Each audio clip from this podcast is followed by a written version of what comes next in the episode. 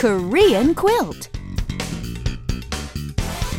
Welcome, everyone. You're right on time for another Korean quilt. Your guide to the Korean language and culture. Okay, and speaking of being on time and stuff, Richard, are you usually on time or do you like being fashionably late for appointments? Well, although I can say that I'm usually a little bit fashionable, I, I will say that I'm usually ninety-nine point nine eight seven six percent on time. But there are circumstances beyond my control, such as the subway, mm-hmm. traffic, or the bus. When makes me late once in a while. Yes, personally, I'm a stickler about time and I hate being late, but sometimes you just can't help it. So today we're going to learn what to say when you're late in Korean. Here we go.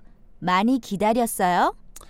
Oh, just about ten minutes or so. Ah, uh, 미안합니다. Don't worry about it, whatever. Okay, did you catch that? Let's go over the first expression. 많이 기다렸어요? This means, have you been waiting long? Right, 많이 기다렸어요. And the second expression we had was 미안합니다. This means literally, I'm sorry. 미안합니다. Okay, let's practice some more. Ah, uh, where is he? Ah, uh, that Richard. Anna, here I am. 많이 기다렸어요. Yes, forever. 미안합니다. I'm sorry. Ah, uh, that's okay. I'm such a softie. Well, before we go, let's go over the two very important expressions again. Have you been waiting long? 많이 기다렸어요? I'm sorry. 미안합니다.